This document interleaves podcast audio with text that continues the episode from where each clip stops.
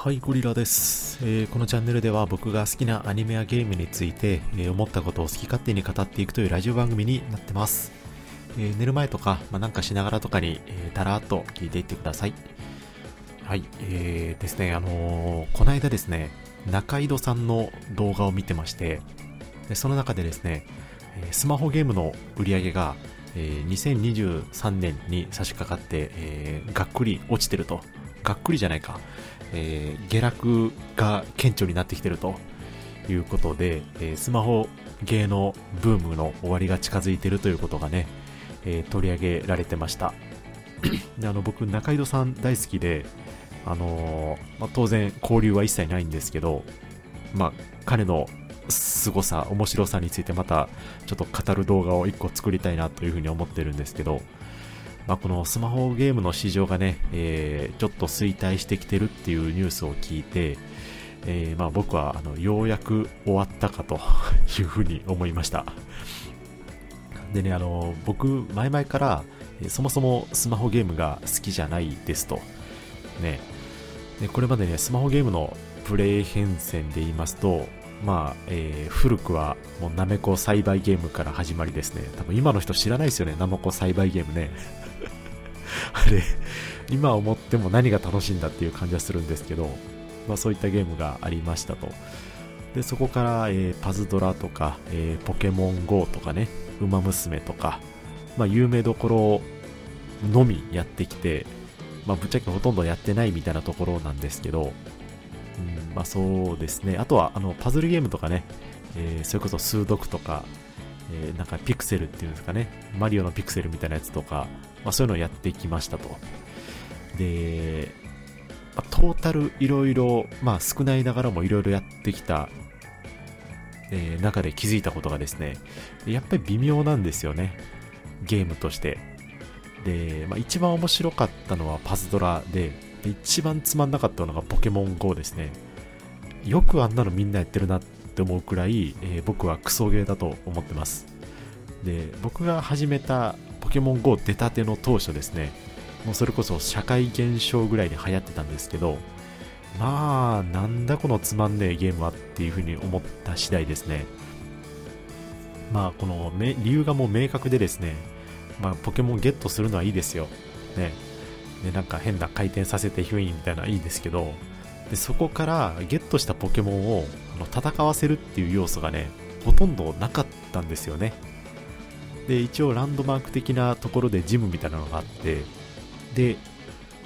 で半自動的にねそこでポケモンを戦わせるみたいな、えー、システムはあったんですけどなんかいまいちよくわかんない。なんかよくわかんなかったんですよ。なんか自動的になんか終わったわ負けたわみたいなんで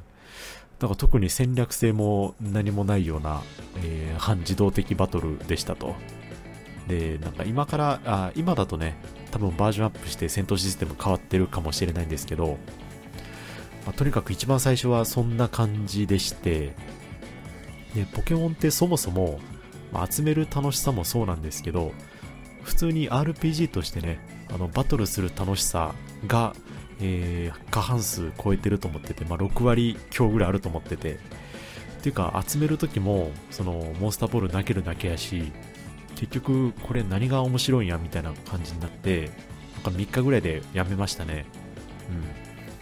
うん。でまあ馬娘もね、えー、まあ、もちろんポケモンよりかは面白かったんですけど、まあ、あれ育成ゲームなんでねパワープロと同じなんで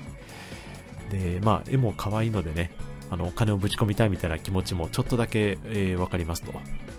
でもやっぱりねそのゲームとしてどうなのっていうところを考えた時にえー、まあ、なんか技術介入の余地が結構少なくてですね、まあ、いかにもスマホゲーっていう感じでしたね。でそういう意味ではあのパズドラはね、やっぱよくできてたんだなと思いますね。えー、多分モンストも多分やったら面白いんでしょうね、多分ね。で、まあ、何がトータル言いたいかというとですね、やっぱりスマホゲームってね、もはやこれゲームって言わないんじゃねみたいなのがね、多いんですよあの放置してレベルアップとかねでそういうのもいいんですけど何のためにそれやるんだっていうともう本当に暇つぶしレベルのものだったりするんですよねで、なんか、ゲームのやり込みでもう割と最後の方にやるようなあの脳死レベルの作業みたいなことを 平気でプレイヤーにやらせるのが、えー、スマホゲームだと思ってます。ね、で、それが嫌なら金払えみたいなね。で、これが、あのー、妙に受け入れられているのがね、なんかいまいち、なんかピンとこないというか、なんでそんなみんな金払って絵集めてんのみたいなね。まあ、これ言い出したらもう元も子もないんですけど、よっしゃ、水着ガチャや、みたいな、あの、水着フェスやとかで、なんかね、普通に何万も払うじゃないですか。よっしゃ、浴衣フェスだとかね。うん、なんか、怖ってなって、それが、あの、ゲームの奥行きをね、そのゲームとしてその楽しい要素であるならいいですけど、そのコレクションすることにも重きを置いてるじゃないですか。で、3%みたいなのをみんな必死にガチャ回すんでしょ。怖っと思ってね、そうなんですよね。で、じゃあ、原神みたいなのやればいいじゃんってなるんですけど、まあ、原神は多分すごくゲームとしてよくできてると思うんですけど、で、そうなってくるとね、あの、普通にコントローラーでやったらいいじゃんみたいなね。なので、まあ、結局、その、まあ、RPG も結局、まあ、RPG はまだ面白いんかな。うん、どうなんでしょう。オクトパストラベラーのスマホゲームとか、それこそ、ペルソナのなんかちょっと前に新しく出たやつとかひょっとしたら面白いかもしれないんですけど、なんやかんやでスマホゲームの正解ってね、あの、パズルゲームなんじゃないかなと思ってますね。あの、スイカゲームみたいな。なんかああいう感じのものが結局一番、うーん、なんていうんですかね、スマホっていう、その、ハードにも合ってるし、まあ操作性でそこまでその俊敏なところを求めないし、ね、複雑な操作もないんで、結局パズルゲームをベースにしたものが僕は一番その成立してるんじゃないかなって思ってますねあとはまあねあのうーんていうんですかね時間が経てばライフが溜まって、えー、プレイできるみたいなシステムも、えー、嫌いですとであれのせいでね常にゲームの時間に合わせて行動スケジュールあの支配されるみたいなことが起こるのでもう本当にね、やめていただきたいと。で、まあ、ここまでね、えー、聞いてくださった方は、えー、お気づきだと思うんですけど、そもそもそんなにスマホゲームがっつりやってないと。これはもう、謝っときます。でもっと他にもいろんなゲームあるはずで、で、それを知らずにですね、あの、スマホゲームを一括りにして、えー、忌避してるのは、えー、自覚はありますと。ね。でも、まあ、さっき、えー、挙げたね、僕が、ここはちょっとどうなんかなって思うところは、あの、少なからず入ってると思ってて、で、あの、そこに不満がある以上、やっぱスマホゲームは僕にとっては、えー、なんすかね、まあちょっと難しいかなというところですかね。なのでね、やっぱカプコン好きだったんですよ。カプコンね。で、ちょっと前にモンハンのスマホゲー出ちゃったんですけど、あの、メインで、あの、今後力入れていくのは、あの、コンシューマーのトリプル A タイトルなんで、みたいなことを、えー、大々的に数年前に宣言してたので、僕はその時ね、やっぱり嬉しかったですね。あの、ちゃんとそこに力入れてね、あの、良質なゲーム作っていってくれるんだっていうね、カプコンありがとうみたいな感じですよね。で、まあ、これね、うんまあ我々の年代が特にそうかもしれないんですけど僕多分30半ばぐらいなんですけどでもっとねこうゲームの世界にねどっぷり浸かりたいんですよね肩までゲームの世界にですねもっとキャラクターに感情移入してでそのキャラクターとね旅してあの世界を救いたいんですよ。世界の危機に仲間と共にですねあの時に喧嘩しえー、時にあのときめき。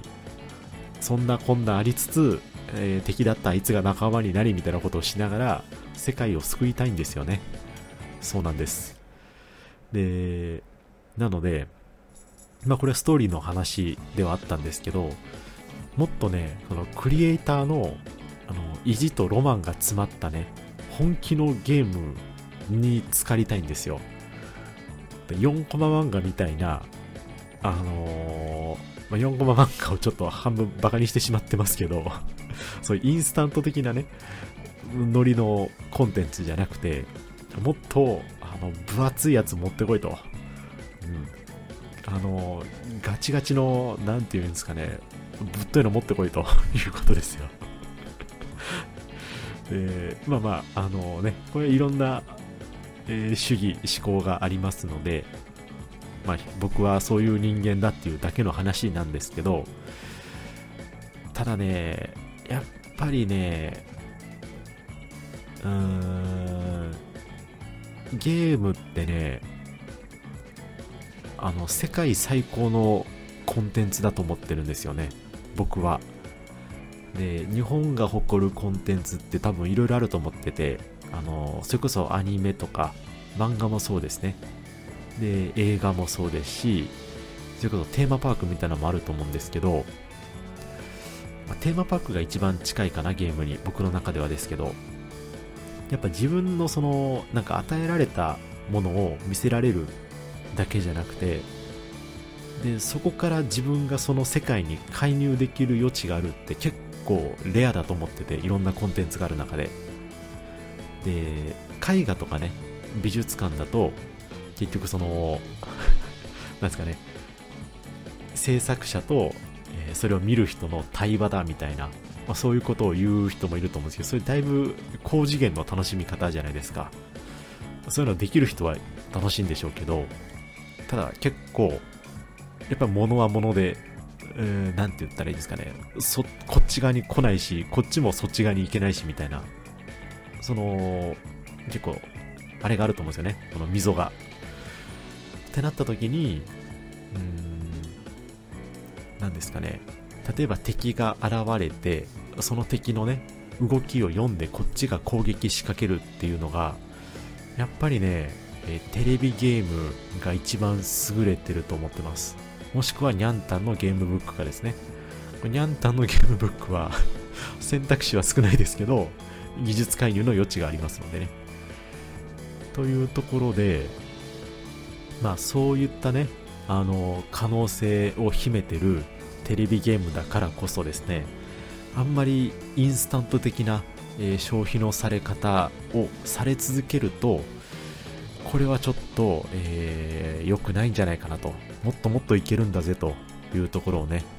個人的にはあの期待してるし、そういうコンテンツにお金を突っ込んでいきたいというふうに思ってます。っていうのが今回言いたかったことですね。で、まあ、まあいろんなね、もう時代の移り変わりもあるんで、こんなね、おっさんがね、やいぬやいぬ言ってるのも仕方ないんですけど、まあ、少なくともね、なんか女の子の水着イラスト当てるために、ま、何万も使うべきじゃないです。この感覚は、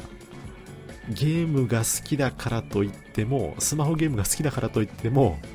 これは、あの、良くないことだというですね、一定の感覚は持つべきだと思ってます。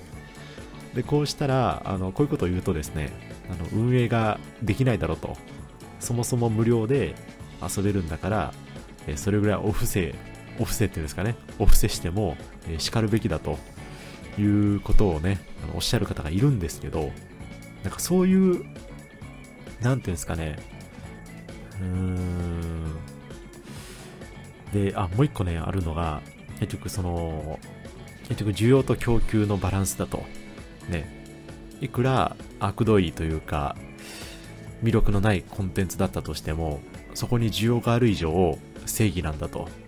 いうことを言う人もいるんですけど、個人的にはね、なんか、そこで勝負するっていうところに、えーまあ、結論を好きになれないっていうだけなんですけど、うん、もっと言うとですね、そういう形でしか、あの、集金できないのであれば、もうなんか、ゲームである意味がないので、もうサービス終了して良いんじゃないかぐらいね、えー、思ってます。うん。で、なんていうんですかね、無料で遊べるし、で、お金使わないとサービス継続できないじゃんみたいなことを言う人がいるんですけど、そのその理由でお金払ってるんだとすれば、もうなんか変ですよね。ね。お金払わないと継続できないんだから、お前らの代わりに俺が払ってるんだみたいな理屈を並べ出すと、多分、もうなんか、何してるか分かんなくなってくるんで、なんていうんですかね。うーん。なんやろな。これなんて言ったらいいやろ。俺たちが街を汚さないと、なんか、清掃人が仕事なくすだろうみたいな理屈だと思ってて、これ伝わりますかね？いや、ちょっと違いますよ。ちょっと違いますけど、俺たちがタバコポイ捨てしないと、あの街の掃除してる、あのおじさんたちは職を失うだろうみたいなね。なんかそういう理屈言う人いるじゃないですか。なんかそれに近い何かを感じるんですよね。俺たちが金払わねえとサービス終了するだろうみたいな。いやそんな変なこと考えなくていいからと。単純にそれに価値があると思ったら別にお金払っていいし、価値がないんだと思うんだったらもう払わなくていいと。で、そこになんか変なね、正義感というか、なんか変な責任感みたいなの持たなくていいからみたいなのは、えー、はありますね、間違いなく。はい。というところでね、えー、これからも僕は、えー、コンシューマーゲームを、え、時間がある時にですね、え、ささっと起動して、え、ポチポチやると。で、スマホに関しては、え、基本的に数読しかしないと。そんな感じでね、え、やっていきたいなというふうに思ってます。数読もね、ちょっと最近消しちゃったんですけどね、あのタイムアタックとかね、すげえ切り詰めてやってたぐらいやり込んでたんですけど、まあそんな話はいいや。はい。ということでね、えー、今日は、えー、僕はスマホゲームが好きじゃありませんという話で、えー、ございました。いや、違うな。もっと、えコンシューマーゲーム盛り上げていこうぜっていう話でしたね。はい。ということで、え本日も最後までご視聴いただきましてありがとうございました。ではでは、失礼いたします。